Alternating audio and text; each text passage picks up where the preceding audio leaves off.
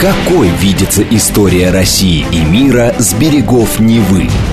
Авторская программа петербургского историка Сергея Виватенко «Виват. История». Самые яркие и самые загадочные страницы прошлого, судьбы людей и империй, великие достижения и потрясения от древних времен до современности. «Виват.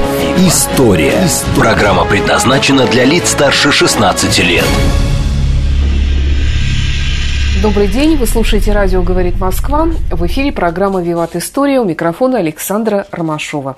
И я представляю вам ведущего программы петербургского историка Сергея Виватенко. Здравствуй, Сергей. Здравствуйте, Саша. Здравствуйте, дорогие друзья. Сегодня у нас программа внеплановая, внеплановые ответы на вопросы наших слушателей. Просто у нас последний выпуск был в конце сентября, и осталось огромное количество неотвеченных вопросов. Критическое количество, поэтому мы решили немножко это все почистить, э, наши долги перед вами, да, Да, и ответить. да. Вы не обижайтесь, когда мы не отвечаем на вопросы, да, которые вы прислали.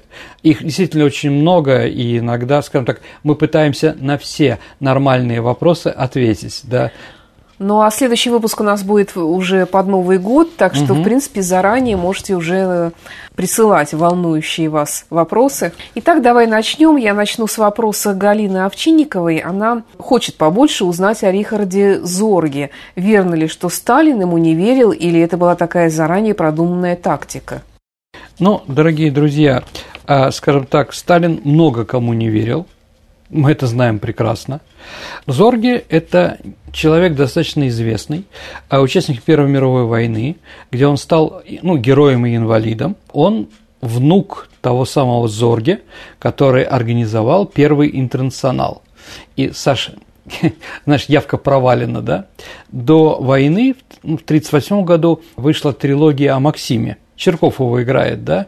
И вот там большевик Максим цитирует письмо Энгельса к товарищу Зорге, да, он так вслух произносит, да, и говорит какие-то вещи. То есть, если бы режиссер знал о том, что человек, который изображал себя нациста, у него дедушка, оказывается, коммунист, такая родословная, дурная, да, ну вот, так или иначе, действительно, он из марксистской известной э, социалистической семьи в Германии. Но все равно он был талантливый, э, интересный, и поэтому нацистская власть ему об этом забыла. Да, он был нашим разведчиком 100% в Китае и в Японии. В 1937 году, когда была чистка наших не только военных, но и других структур, в том числе и развед, разведывательных, да, все, практически все, кто общались с Зорге со стороны ОГПУ, они были репрессированы. И все люди, которые возвращались в Москву, они тоже были репрессированы, наши разведчики. Зорге повезло началась Вторая мировая война, и как бы э, верил, не верил, Сталин, Сталин не поверил ему, что э, война начнется 22 июня. Ну, дорогие друзья, мы уже говорили, что э, в Центральное разведывательное управление в начале июня 1941 года пришло 104 сообщения о том, будет ли война 22 июня или то, что войны не будет. То, что война будет, сообщили, по-моему, в пяти сообщениях. Кто сообщал? Шпионы? Ну, и все остальные тоже шпионы-разведчики, да. То есть, ну, это Шандер Рада, Рихард Зорге, Красная Капелла. Ну, про них всех уже создали фильмы, телесериалы, говорили, да. А остальные, дорогие друзья, 100 или 98 сообщений были немецкой дезинформацией, что войны не будет. Как сказал основатель германского генерального штаба генерал Мольтке – чтобы подготовить одного офицера генерального штаба, надо 14 лет его учить офицера. Наверное, чтобы подготовить одного человека в разведку, его тоже надо какое-то время учить.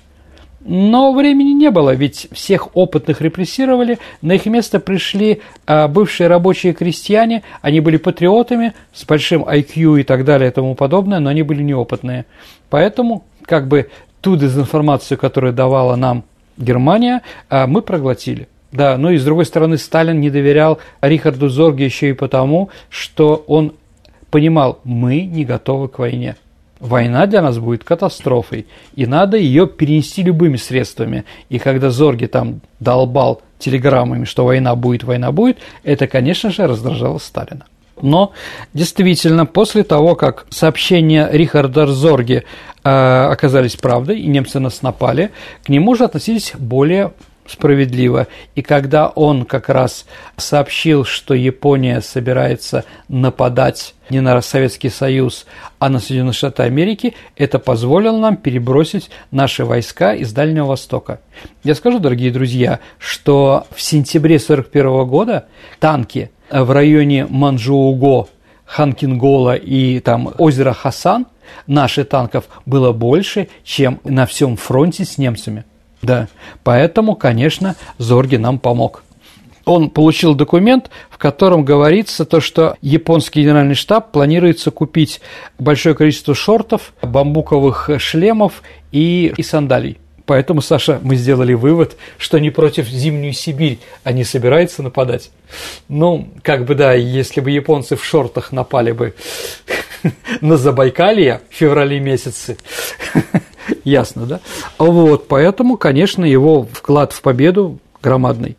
Но когда он был арестован, и японцы предлагали поменять его, и там Хадзуми Асаки, и других деятелей там нашей разведки, а Сталин отказал, и он был казнен.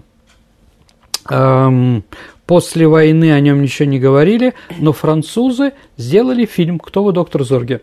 И этот фильм посмотрел Никита Сергеевич Хрущев великая сила искусства как бы такая, что Хрущев посмотрел, узнал, что это был советский разведчик и дал ему звание Героя Советского Союза. В принципе, после этого он был реабилитирован. А, следующий вопрос от Владимира Андреева. Действительно ли у горы Арарат интересный статус? Мне сообщили, что в любой момент Российская Федерация может отозвать признание горы Арарат турецкой землей и передать ее в Армению. Или это миф? Ну, почему тогда в Армению? А почему не в Норвегию, или почему мы триколор там не поставим. Нет, дорогие друзья, сейчас мы это не можем сделать. Были определены Лакарнские соглашения и прочее. Мы им передали действительно Восточную Армению, Турции, это Карс Эрдоган, и гору Арарат тоже. Нет, она принадлежит Турции, как бы армяне не хотели иметь ее у себя – но вы знаете, что на гербе, на советском гербе Армении была гора Арарат, и когда турки потребовали убрать эмблему горы Арарат, на что наш народный комиссар иностранных дел Чечерин им сказал, да, вы требуете э, убрать, э, чтобы армяне убрали символ э, с, из герба э, гору Арарат, потому что она и, э, не принадлежит Армении. Но вы же тоже на свой флаг сделали полумесяц, а луна никому не принадлежит. Ну, типа, да. Э, нет, дорогие друзья, нет таких полномочий сейчас. Ну и, в принципе, это невозможно. Пока, во всяком случае. Поэтому ты говорил, нет возможности залезть на эту гору и изучить содержимое. Ну да, нас туда не пускают, не пускают историков, потому что все пытаются найти ковчег. Вновь ковчег. Да, да, ну в 1916 году наши летчики, пролетая над горой Арарат, увидели какое-то громадное деревянное там сооружение, да, они об этом сообщили. Считается, что они видели этот Ноев ковчег. Но это так спорно. А кто-нибудь еще видел? Сами турки не интересуются Давайте так. Э, конечно, когда был Советский Союз, 52 53 54 год Турция стала членом НАТО, то понятно, что там были определенные американские разведывательные точки – которые пытались перехватить радиосигналы от нас и там и посмотреть, что и как находится. Да, у нас в Закавказье, да. Поэтому, я думаю, они там лазили. Ну, если бы что-то нашли, мы бы узнали об этом первыми. Следующий вопрос от Ксении Середкиной. Действительно ли была Осударева дорога или это вымысел? Слушайте, ну давайте так, никогда не встречал в нормальных документах историю про сооружение такой дороги. Ну, мало ли кто как называет, да, и прочее. Думаю, что это фейк. Я не специалист по этому вопросу, но я к этому отношусь критически. Вопрос от Жени Прокопьева. А почему в 1943 году СССР решили вернуть воинские звания? Это первый вопрос, потом будет еще второй. А, хорошо. Ну, давайте э, скажем так, мы хотели показать нашим союзникам некоторыми вещами, что у нас происходят процессы мировые. ну, в том числе, да, народные комиссариаты были переименованы в министерства практически в этот период, да, появились погоны, а был ликвидирован Третий интернационал Коминтерн как раз в этот момент, и многие другие вещи. С другой стороны, звезды на петлицах очень сложно было идентифицировать ну, в темноте или во время боя, а на, с погонами как-то это все проще происходит. Это тоже так же. Хочу сказать, что форма в мире, мода на изменение формы в мире, она всегда связана с какой-то последней крупной победой. Поэтому европейская форма первой трети XIX века, не русская, была как у Российской империи, потому что мы победили, да? А после победы в 1871 году а, Пруссии над Францией, да, а, прусская форма стала очень популярна. А, вот, а после победы в Первой мировой войне появилась популярность на французскую моду. Да, а у нее как раз звезды и петлицы. И мы переняли эту форму у них. Но в 1940 году Франция закончила, скажем так, быть великой державой, когда ее разгромили во время странной войны в Германии достаточно быстро. Вот, и мы поэтому решили больше не походить на французов. С другой стороны, с другой стороны, Анна Ахматова в 1943 году увидела наших лейтенантов, которые закончили Ташкентское командное училище пехотное, да, она сказала, боже, я снова увидела декабристов. То есть какой-то возврат к Российской империи произошел. Но ну и в 1943 году, а у нас будет про это передача, также появился патриарх. Все это, дорогие друзья, одна цепь событий. Но мы об этом еще поговорим. И следующий же вопрос от этого слушателя. Когда Германия вторглась в Польшу в 1939-м, мы знаем, как отнеслись во всем мире. Но как во всем мире отнеслись к Советскому Союзу, что он вместе с Германией поделил Польшу? С пониманием и в Англии, и во Франции, и в США, и в других странах говорили, что это вынужденная мера Советского Союза, потому что мы отодвинули захватчика от главных центров нашей страны на 300-400 километров, сколько там было Западная Украина, Западная Белоруссия. И у любого спросите, вы хотите, чтобы вся Польша принадлежала немцам? Чтобы у них сырья было больше? У них было, возможно, больше союзников, солдат и так далее? Нет. Поэтому из двух зол выбирали зло наше. И они считали, что это нормально, что хоть Западная Украина и Западная Белоруссия не были оккупированы немцами. Следующий вопрос от нашего слушателя, который представился как недоросль бесфамильный. Э, почему победители коричневой чумы, освободители Европы и прочие должны были выплачивать по ленд-лизу, можно сказать, союзным войскам? Ну, потому что мы заключили договор с Соединенными Штатами Америки про это. Америка это, еще раз, они как бы воевали не своими руками, а при помощи наших войск до июля, до июня 44 года. Поэтому они пытались как-то закрыть. И мы действительно платили, и заплатили последние долги вот уже 80-е годы то есть окончательно. Но мы заплатили не в том объеме, который мы заключали, а намного меньше, потому что там были прописаны, что те корабли или те машины, которые уничтожены врагом, за это мы, их, мы им не возвращаем. Да. И как бы и не платим, да. Но заплатили что-то. Но еще раз, это говорит некрасиво про американцев, которые везде видят прибыль, везде бизнес. С другой стороны, они у нас деньги требовали под ленд-лизу, а другим странам помогали по плану Маршала. То есть они, наоборот, вкладывали в Европу и так далее и тому подобное. Ну, вот такая политика у них. Могли, конечно, и забыть. Вопрос от Антона Яковлева. Почему японцы, которые пострадали от США, пройдя через атомные бомбардировки мирных городов, сейчас первые союзники США? И где же их национальная гордость? Ну, США сделала все за последние 80 лет, чтобы Япония была их союзниками. Они изменили там много в чем-то, в том числе и культуру. Ну, почитайте Мураками. Это вот как раз Мураками – это тот продукт американской пропаганды, который появился. Японец с американским взглядом, да, которому нравится Кока-Кола, которому нравятся игральные автоматы, рок-н-ролл и прочее, прочее, прочее. Ну, такой, знаете, полуколониальный. И действительно, ту пропаганду, которую американцы ведут э, в стране восходящего солнца, привело к тому, что 80% молодежи уверена, что ядерная бомбардировка была сделана Советским Союзом. Да, последняя в августе э, была, скажем, очередная годовщина, и Советский, Россию не позвали на эту годовщину. Только американцев. Ну, видимо, потому что они бомбили.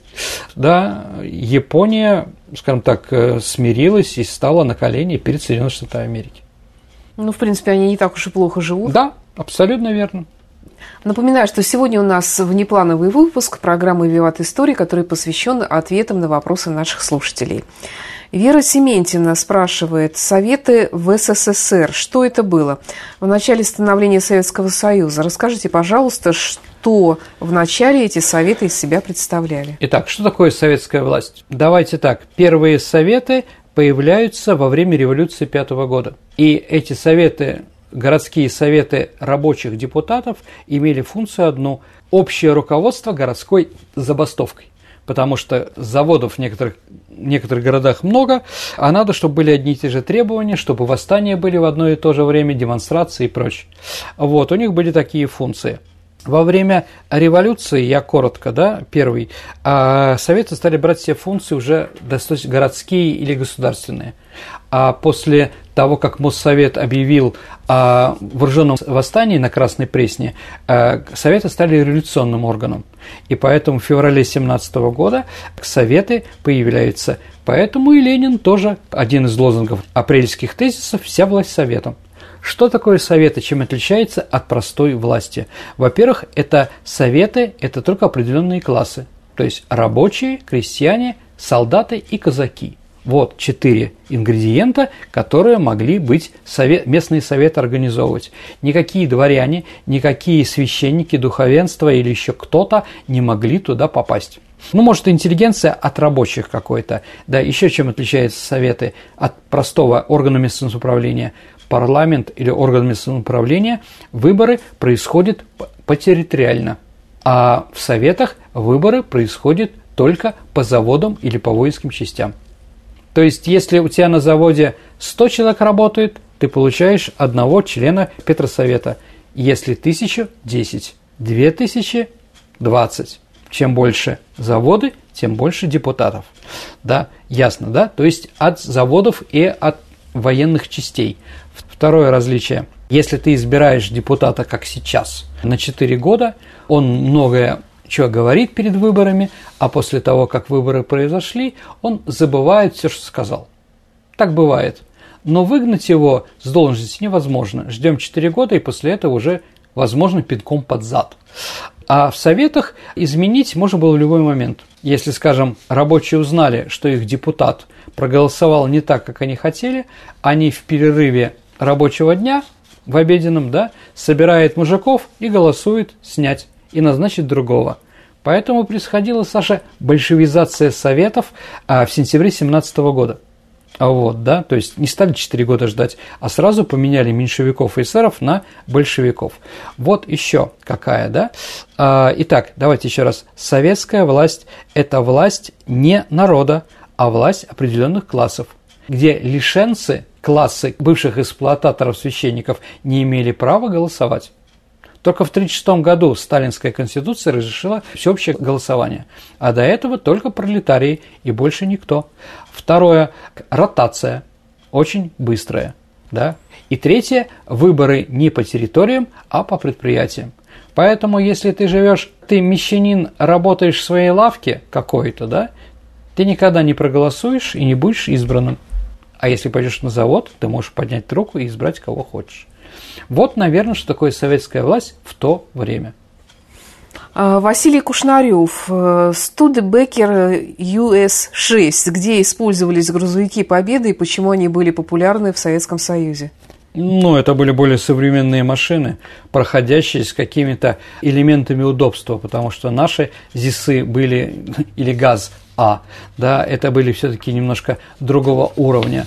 В первую очередь, э, конечно, Студебекер использовался как эм, станина для «Катюш». И все связанное с «Катюшей», особенно с 1944 года, это Студебекер, никакой другой. Второй на перевозку людей и продуктов, да. Смотрите, когда американцы нам предложили этот грузовик, да, мы какое-то время их получали, а потом попросили изменить немножко. Уменьшить октановое число э, бензина, потому что у нас не было такого очищенного бензина. да, то есть они немножко его сделали проще, да. А второе, что интересно, вокруг колеса есть такой обод, мы попросили, чтобы вот этот вот защитный обод был не полукруглым, а прямым, под 90 градусов такой. Зачем? А для того, чтобы на нем еще можно посадить солдата. Угу. То есть вот как бы объединить, да. Выше были подняты борты, то есть угу. в Америке борт был достаточно маленький, а мы решили делать его более высоким для того, чтобы туда как можно больше можно было вложить какого-то товара, ну там, который перевозился, да. Поэтому Студебекер – это оружие победы, сто процентов. Вопрос от Алексея Репенко. Он, видимо, из Германии пишет нам. У нас есть коллега, она из Иордании, но она черкеска. Рассказывает, что Российская империя устроила геноцид в XIX веке им, черкесам и им пришлось бежать в Иорданию. Расскажите, что это за геноцид, э, что тогда произошло и почему они бежали в Иорданию. Она еще говорит, что черкасы – это один из народов, которые были до создания Иорданского королевства. Черкасы – это казаки – это другое название казаков. Черкасы и черкесы немножко разные ну, вещи. Ну, вот тут пишется, я просто, как написано, так черкасы. Тут ну, пишется. хорошо. Давайте так. Да, действительно, э, скажем так, была высылка определенной части населения Северного Кавказа с территории Российской империи э, в Турцию. Ну, Иордания была такая частью Турции, поэтому их отправили туда. А это были та часть населения, которая отказывалась заключить мир после окончания Кавказской войны. Да. Понятно, что это было насильно очищено и так далее и тому подобное, чтобы не было больше атак. Но, скажем так, на восточной части Кавказа этого не происходило. То есть, как бы Чечня, Кабарда. Это было на территории нынешнего Краснодарского края в первую очередь. Вот оттуда они были высланы, да. Действительно, у нас много в Краснодарском крае названий, которые остались от черкесов, шапсугов и других наций, которые там, адыгейской группы языков, а, которые там жили, да. Еще раз, да, действительно было это жестко сделано. С другой стороны, они отказывались с нами сотрудничать, не соглашались пойти на те условия, которые мы ставили.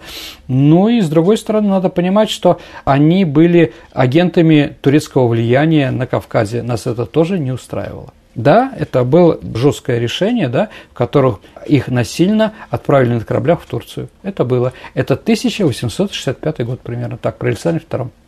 А что касается вот того, что черкесы – это один из народов, который был до создания Иорданского королевства? Нет, там не было, конечно, такого. Черкесы в Иордании – это, скажем так, нация воинов. Это вот, скажем так, вся охрана у Абдуллы и Хусейна, бывшего короля, она состоит как раз из этих самых черкесов. Они одеты черкесские, извините, да, такие вот, да, и они охраняют это очень боевые и, скажем так, очень хорошие войска. А почему так созвучны два слова черкесы и черкасы? Это случайность? А, думаю, что нет. Я думаю, что... Я врать не буду, дорогие друзья, но сейчас у нас есть Карачаево-Черкесия, да, и есть черкесы там, в городе Черкеске, это бывшая станица Баталпашинская. Думаю, что, может быть, они означали воинов определенное время. Да, но вот Черкас, Черкас, это, конечно, такое второе название казаков. Поэтому есть станица Старочеркасская, есть Новочеркас город – да? Есть очень много упоминаний фамилии Черкес, Черкас. Угу. Вопрос от Александра Устинова. Случайно наткнулся на некоторые события, связанные с Ватиканом. Это конкордат с нацистской Германией, Наполеоном времен республики и еще более ранними периодами. Не могли бы рассказать об этом подробнее, о причинах, по которым Ватикан шел на сговоры? Ну, давайте так. А, в принципе, в двух мировых войнах а, римский папа выступал на стороне Германии и их союзников. Ну, во время Первой мировой войны понятно, потому что главный спонсор а, главный, самый авторитетный глава государства в Европе – это был австрийский император, да, а он был католиком. Поэтому очень большое влияние Австрия, Вена оказывала на, на Святой Престол. А вот. Во время Второй мировой войны ну, не было такого в принципе. Были латеранские соглашения между Муссолини и римским папой, по которым, а, скажем так, было окончательно сформировано государство Ватикан. Вот. Но римский папа, он помогал евреям, потом помогал, конечно, и нацистам, которые бежали куда-то. То есть он давал паспорта через какие-то иезуитские вещи в Аргентину. Нацисты попадали как раз при помощи римского папы. Ну вот, потому что еще с одной стороны нацистская Германия воевала с атеистической Европой, Францией, а с другой стороны с Красной Россией. То и другое, конечно же, это не вызывало никаких положительных эмоций у римского папы. И этим пользовались нацисты. Да, это так. Сергей, я предлагаю прерваться на пару минут, послушать новости и рекламу на радио «Говорит Москва». Прекрасно, давайте послушаем, что там творится в мире. Какой видится история России и мира с берегов Невы? Авторская программа петербургского историка Сергея Виватенко «Виват. История». История. Продолжается программа «Виват История», в которой сегодня петербургский историк Сергей Виватенко отвечает на вопросы наших слушателей. Да, дорогие друзья, вернемся к вашим вопросам. Вопрос от э, Светланы Москвиной. Помните Саманту Смит и Катю Лучеву? Как сейчас? Сергей Валентинович, а все-таки из каких семей были эти девочки и как сложилась судьба Кати? Слушайте, давайте так. Ну, Саманта Смит – это девушка из простой достаточно семьи. Она сама написала письмо Юрию Владимировичу Андропову, в котором она написала свои детские мысли, которые оказались правильные, насчет борьбы за мир. Потому что при Андропове ситуация была очень плохая установка ракет средней дальности в Европе. Сейчас она хуже, конечно, но в то время это тоже было очень опасно. И девочка, боявшаяся ядерной войны, написала, написала письмо Юрию Владимировичу. Он ее пригласил сюда. Также был конкурс э, в 80-е годы э, на сочинение о борьбе за мир из 100 лучших американских детей, школьников, которые написали сочинение, бесплатно потом находились в Артеке. Да, возможно, ну, скажем так, она погибла из-за того, что самолет рухнул. Ну, кто-то считает это конспиративные вещи, ну так не могу сказать, не знаю. Так или иначе, она погибла. Ну и в ответ на Саманту Смит мы решили сделать свой проект. Ну, для того, чтобы поехать туда, надо было как минимум знать, э, знать английский язык. Понятно, что английский язык – это английская спецшкола.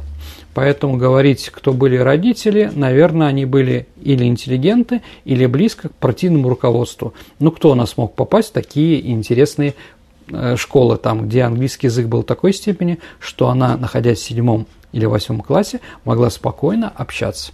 Ну вот ее выбрали, да, выбрали еще для того, чтобы она была активная, не страшная. Ну, такой проект. Угу. Гагарин в юбке. Чем она сейчас занимается, я не знаю. Ну, она, по-моему, в Германии где-то вообще живет. Ну, это очень похоже для детей номенклатуры советской. Угу. Вопрос от Колова АЕ. Я понял, что вы разбираетесь в оружии. Почему у нас отказались от револьверов и перешли на магазинные пистолеты? Ведь наганы кольты менее ломкие и дают меньшее количество осечек. Это правда, но в современном бою надо выпустить как можно больше патронов, а перезаряжать револьверы медленнее и сложнее, чем поменять просто магазин у простого пистолета типа Макарова. Поэтому, да, только поэтому. А так, конечно, лучше Нагана никто ничего не придумал. А, следующий вопрос. Спасибо за программу о человеке в эпоху НЭПа. Расскажите, если можно, о тенденциях жизни и моде 20-х годов в Европе. Главная тенденция моды в Европе в 20-е годы – это забыть войну. Забыть все ужасы, которые были с 1914 года по 18 любыми средствами, да. Поэтому мода была, особенно популярны были танцы. Джаз пришел. Чарльстон, там, да, и другие. А под такие танцы, активные, с хорошей ритмикой, да, нужно более свободные платья, короткие, чтобы можно было, извините, ногами делать определенные па. Поэтому, наверное, юбки сократились с одной стороны, свободы больше стало у женщин, да, а с другой стороны, именно поэтому. Брюки появились. А брюки появились, гардеробе. да. Но, скажем так, это был такой спорный вопрос, но почему нет, да. А появились еще, скажем так, если мы говорим по обувь, обязательно появилась вот такая вот кожаная штучка, которая вот, как это называется? Ремешок. Ремешок, угу. да. Саша, для чего нужен был ремешок? Ну, чтобы не сваливались туфли. Во время танца? Да. Ну, вот это как бы, да. А с другой стороны, да, Коко Шанель является символом такой одежды в это время, простой и так далее. Как говорили французы в то время, курица сожрала грушу. Ну, Коко Шанель угу. уничтожила Пуаре.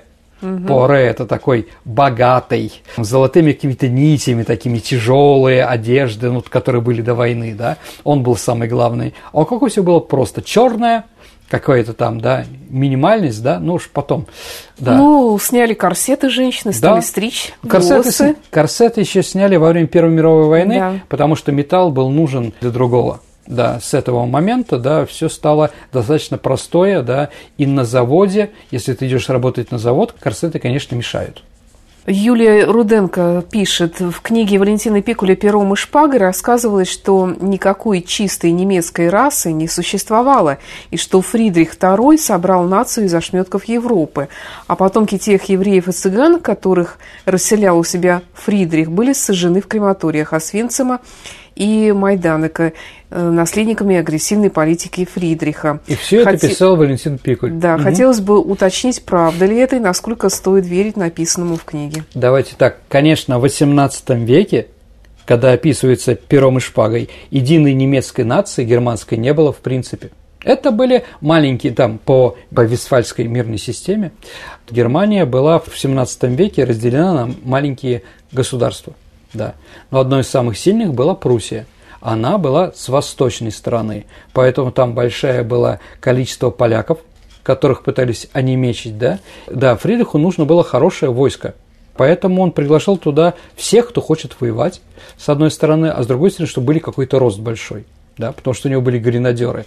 Он все время показывал, что его солдаты выше других на голову. Он это делал, потому что заставлял одевать гренадеров в такие вот треугольные шапки большие, да. Почему не треуголка, Саша, а именно такая шапка у гренадеров, как ты думаешь? А для того, чтобы гранату кидать. Когда mm-hmm. ты кидаешь гранату, ты можешь в шапку рукой задеть, а в таких вот гренадерках это делать тяжелее, да. Ну и гренадер тоже называется гранатчик гранатометчик. А вот, поэтому, нет, конечно, там были немцы в первую очередь, юнкера, прусаки. Да, это восточная часть Германии. Ну вот аристок... немецкая восточная аристократия отличается от других. Там были же протестанты в основном. А в других странах Германии много было католиков. Ну, Вюртемберг, Бавария, Майнц, я не знаю, Коблинц и другие места, да. Поэтому, еще раз, одной страны не было, ну а ему нужны были деньги для армии на победы. Поэтому он давал евреям цыганам нет. Евреям какие-то послабления, какие-то вещи там, которые были ему выгодны. Да, евреев, конечно, в Германии не любили никогда. Поэтому, скажем так, те э, антисемитизм уже такой жуткий появляется, наверное, в середине XIX века, да, а потом появляется нацизм, нацизм и Холокост, и все эти ужасы, которые были в 30-е 40-е годы. А, следующий вопрос от Павла Кукина. Почему в 1941 году столицу Советского Союза перенесли именно в Самару? В Куйбышев, да. Ну, потому что не хотели переселять в какую-то националь... столицу национальной республики, типа Казань. Да? А с другой стороны, с другой стороны, она была достаточно близко по железной дороге до Москвы, в-третьих, там тоже была Волга. И главное, что там э, возможно было разместить всех этих товарищей. Это же старый купеческий город – то есть там много особняков. И в каждый особняк можно туда вселить какое-то посольство. Ну, туда так, так и было сделано, да, там, притом, ну, не деревянный особняк, а каменный, там же много было богатых купцов. Поэтому вот так вот, именно туда. И еще там центральная площадь Куйбышева, она очень широкая, и поэтому, скажем так, она была выгодна для проведения парадов. А, вопрос от Магомеда Саидова. Верно ли, что у первых цивилизаций Месопотамии государственный язык был адыгейский? Ну, давайте так, есть две версии. Одна старая, а другая современная. Считается, что действительно первые языки Месопотамии ближайшие к армянам. Но сейчас наши филологи, академик Петров, например, они считают, что ближайшими языками к месопотамским всем этим вещам это является адыгейская группа языков Северного Кавказа. Я в этом не разбираюсь, я просто уважаю, верю уважаемым лингвистам и этим людям. Вопрос от Натальи. А про историю алмазного фонда большевиков, хранящегося у Сверлова и его жены, мы что-то не услышали. Может быть, развить эту тему в ответах на вопросы, пишет ну, Наталья? Скажем так, у нас была передача про Свердлова, и действительно мы там не упоминали. А, да, действительно, в 30-е годы ну, комендант Кремля, который отвечал за все кабинеты, которые там были, наконец-то вскрыли, а до этого что-то не вскрывали, а сейф Якова Михайловича Свердлова который он в 19 году закрыл и умер. Вот его вскрыли, и там оказалось громадное количество денег, заграничных паспортов, иностранной валюты и прочее, прочее, прочее. И у жены Якова Михайловича тоже нашли большое количество таких же предметов, потому что Ленин и другие руководители, они боялись, что власть их будет свергнута. И для того, чтобы продолжать борьбу или потом неплохо существовать в других странах, они сделали себе загранпаспорта, деньги и так далее, тому подобное. Это и говорит не о том, что Свердлов был жадный и он там воровал, или его жена. Нет, как раз это говорит о том, что они все это сохранили. Ну, в смысле, жена сохранила точно, да, а не как-то раздербанила, да. Это говорит о том, что это, наверное, было решение партийной комиссии. Следующий вопрос из французской истории. Угу. Мне он очень тоже интересен. Сколько денег получали мушкетеры? Я вот вспоминаю у Дюма, они же постоянно бедствовали. Я помню, что э, Д'Артаньян и его компания, они постоянно, когда у них не было денег, ходили по гостям, а причем если один напрашивался в гости, то значит приходили все угу. четыре и еще их слуги в придачу. Да, определенно. Я... Ну это нормально, скажем так, да, для офицера молодого, гвардейца, дворянина деньги появляются, это же не главное их надо сразу вложить.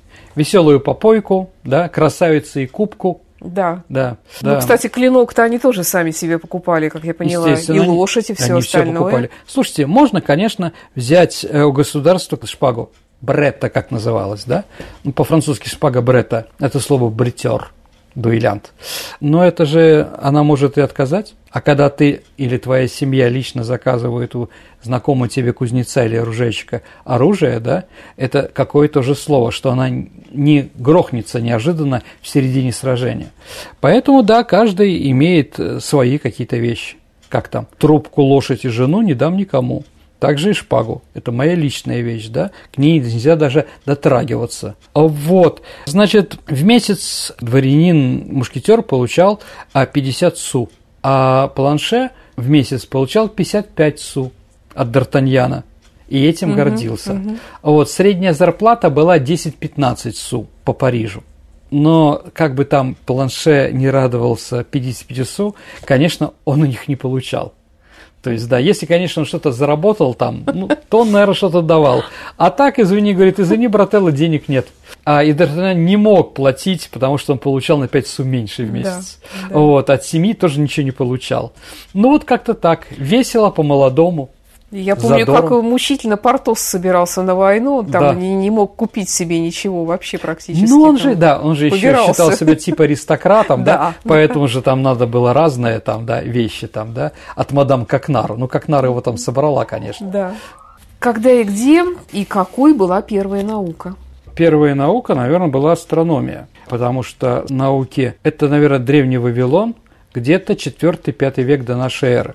Наверное, астрономия, потому что астрономия рядом с, знаками зодиака, э, звездочетами и другими интересными товарищами, то есть пересекалась. Но из-за того, что это пересечение было а, с разными там оккультными вещами, это стало уже наукой. Второе, наверное, математика – ну, скажем так, потому что надо было рассчитывать количество земли данной, там, налоги и так далее и тому подобное. Но первая наука была, конечно, астрономия. Я так считаю.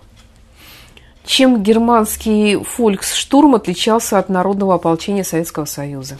А фольксштурм воевал только в том месте, где он формировался да, и больше никак, да. Фольксштурм лучше вооружался, чем ополчение, потому что ополчение по остаточному принципу, а Фольксштурм, в принципе, то, что как бы должно быть нормально.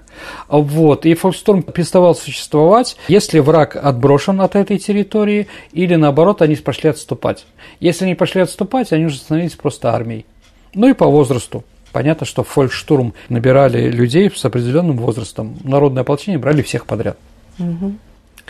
Какие языки являются священными языками? Ну, наверное, те, на которых есть прямое обращение к Богу и не являются языками какого-то народа. Ну, например, латинский язык, ну, иврит, спорно, но есть, да.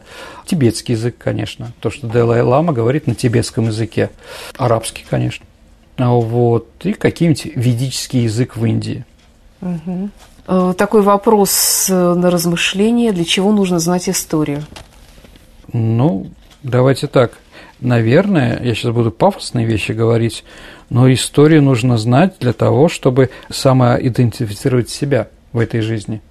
Потому что история не просто история своего народа. Понимаете, да? Понимая историю, мы можем понять, что происходит сейчас или будет проходить потом. Это тоже, наверное. Но это просто уважение к той нации, к твоей семье или к тому городу, где ты живешь. Потому что если ты не знаешь всей этой истории, ты, не знаю, ты манкурт, человек без родины, без прошлого. Таких сейчас много, но я их не одобряю. А, Алевтина пишет. Я уже много лет интересуюсь творчеством журналиста Леонида Парфенова, а именно передачей на медни документальными историческими фильмами. Расскажите, смотрели ли вы эти проекты, насколько они достоверны с точки зрения истории? Смотрел. Мне очень нравится подача. Вот, они интересные. А совсем ли я согласен? Нет. Но, во всяком случае, такие передачи 100%, дорогие друзья, заставляют заинтересоваться историей. Заставляют почитать уже нормальных исторических авторов. Да? Это провоцирует вас на какие-то мысли, и это очень хорошо. Следующий вопрос. Кто такие кельты, откуда они пришли и где их сейчас э, можно найти? Ну, давайте так. Кельты – это аборигенное население Европы. Европы – район Франции, а в район Испании и прочее, да? Ну вот э, в Испании или там в Шотландии это тоже кельты, да? А их называют селты. Поэтому футбольная команда Celtic да. или баскетбольная команда Celtic, да? Угу. И это еще Сельта – футбольная команда, где Карпин как раз играл в молодости, да, это как раз из Галисии, из того района, который иногда кельтов называют галами. Да, современные кельты – это, наверное, в первую очередь ирландцы, шотландцы и, конечно, Уэльс. Это как раз они говорят на кельтских языках. Но вот принц Чарльз, который был принцем уэльским, да, или там гальским, как говорят, его называют во Франции, ну, то есть кельтским, да, то он сейчас обратился к уэльской нации на уэльском языке. Ну, потому что что-то надо делать Винзором. Популярности после смерти Елизаветы II они не пользуются. Всеми этими вещами, которые происходили внутри, с этими скандалами, да, и как бы и Чарльз, э, наверное, не самый любимый английский король или просто подданный, да, э, английской империи, да, поэтому он пытается что-то сделать. Да. Ну вот в Ирландии тоже, ну все говорят на английском языке, но там распространен кельтский язык. Ну вот самые такие крупные города кельтские, которые считаются, это, наверное, Каркасон. Есть такая игра, это на границе э, Франции и, Испании, да, в районе Пиренеев, да, вот это Каркасон, это вот кельтское название такое, да. А вот все эти друиды, астериксы, обелиски – это все, в принципе, кельты. Но они себя называли галы, потому что само название может быть одно, а в да, науке да. их называют по-другому, да. Вот эти все племена, да, вот, это, вот этой части Европы. От них у нас произошло, например, празднование Нового года.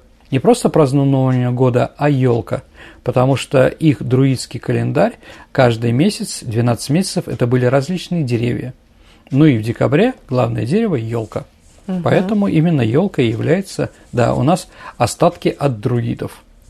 Следующий вопрос. Сергей, помните «Прощай, немытая Россия»? Откуда вообще пошло такое предубеждение о немытой России? Ох, Господи. Ну, если ты моешься каждый день, как дворянин, да, тебе кажется, что остальные там, если меньше там, да, ну, раз в неделю русский мужик мылся в бане. Бани у нас есть, а в Европе бань, кстати, не было – да, и если мы говорим про то время, то да, действительно, русская православная церковь, или, скажем так, а, домострой, лучше так сказать, предлагала мыться любому человеку три раза в год на три праздника – на Троицу, Пасху и на Рождество. А в Европе как такого праздника великого, как Пасха, нет. Поэтому у них там два раза в год они должны были мыться. Но, честное слово, эти все запахи – это был фоном, который люди не замечали. А немытая Россия, ну вот как бы Лермонтов решил немножко легнуть угу. власть. Сергей, а тут вопрос. Какие в Европе существовали воинские подразделения по национальному признаку? Ну, давайте так. Мы уже сегодня говорили про Фридриха II, да? А у Фридриха II была русская рота – Потом Александр I еще русских подарил. В Потсдаме есть русская деревня. То есть, да, ну вот она, русские солдаты, которые перешли служить немцам по приказу нашего царя-батюшки. Наверное, это гусары. Гусары – это венгерское национальное войско, легкая кавалерия, но она стала популярна, а, скажем так, во Франции в России, э, в Пруссии то же самое, да. А вот, потому что э, это после очередной австро-турецкой войны э, гусарские подразделения были ликвидированы, а там были славянские народы и венгры. А, вот, и поэтому люди некуда было податься. Ну, мадьяры пошли во Францию, служить во французские полки, там, да, в Страсбурге был первый гусарский фолк, а вот там как раз бриг... человек, с которого бригадира Жерара Конан Дойль списал, да, как раз там служил в таком подразделении, а к нам пришли славяне, да, поэтому у нас первые наши полки гусарские имеют интересное название Ахтырский, Сумской, Павлоградский, ну и так далее, да, тем самым районам, где как раз селись эти самые сербы и прочее. А другие национальные, ну, скажем так, в русской армии был албанский батальон, греческий, который воевал и против турок а в русско-турецких войнах, и во время Крымской войны тоже был такой э, турецкий батальон. Да. Горцы, понятно, дикая дивизия. Это тоже национальный, там он состоял из нескольких полков, да, там чеченский, кабардинский, дагестанский и так далее и тому подобное. И национальные части очень, скажем так, да, они всегда храбрые, профессионалы и никогда не предадут. Хотя вот последний воинским подразделением, которое охранял Николая II семью, был Тыкинский полк, туркменский. И вот когда Корнилов пошел на Дон, ну, сбежал из Быховской тюрьмы, который в Беларуси, а вот и пошел на Дон, чтобы поднять гражданскую войну, с ним был Тыкинский, Тыкинский батальон. Но где-то на середине дороги он исчез. То есть пошел по приказу да. что-то проверить, а потом пропал. Вот, с одной стороны, может, вырезали, а может, они сбежали. В общем, непонятно. То есть голубой дивизии – это генерал Франко, да? То есть это испанское подразделение, которое воевало под Ленинградом. А там был рабский батальон, это марокканцы потому что э, Франко был героем рабских войн в Марокко, колониальных, да, и у него было подразделение, которое полностью его доверяло.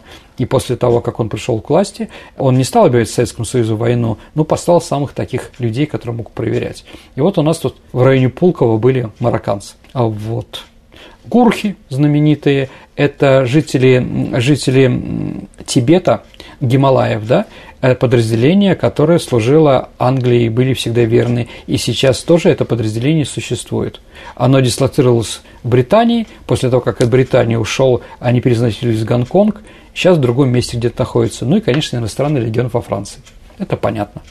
Ну, там, зуавы, помните, мы говорили про а, севастопольские там сражения, там зуа-зуавы эти бегали там, да, и стреляли. Поэтому национальные подразделения – это нормально для великих стран.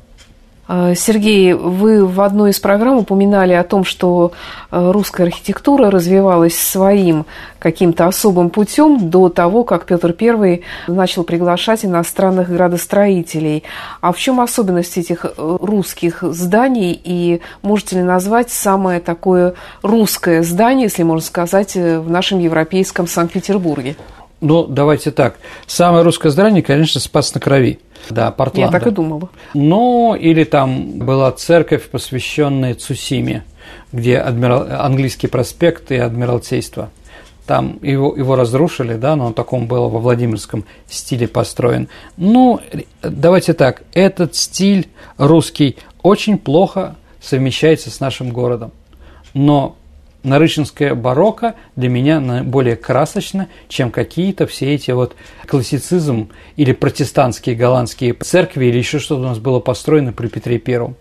Ну, посмотрите, дорогие друзья, да, еще раз, церковь Фили и церковь в Дубровицах под Москвой, они очень красивые. Вот что мы променяли на этот европейский минимализм, к сожалению. Это была программа «Виват История», в которой сегодня Сергей Виватенко отвечал на ваши вопросы. Спасибо нашим слушателям за то, что присылают нам интересные вопросы. Ждем их. Отправить их можно к нам всегда на электронный адрес радио «Виват» собака mail.ru.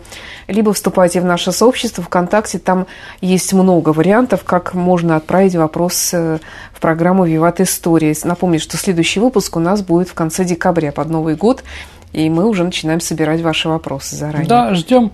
Дорогие друзья, еще раз не волнуйтесь. Все ваши вопросы, которые вы посылаете, Саша собирает, систематизирует, читает и удивляется. Да, а Саша – это я, Александра Ромашова. До встречи в эфире. До свидания, дорогие друзья. До новых встреч в эфире. Берегите себя.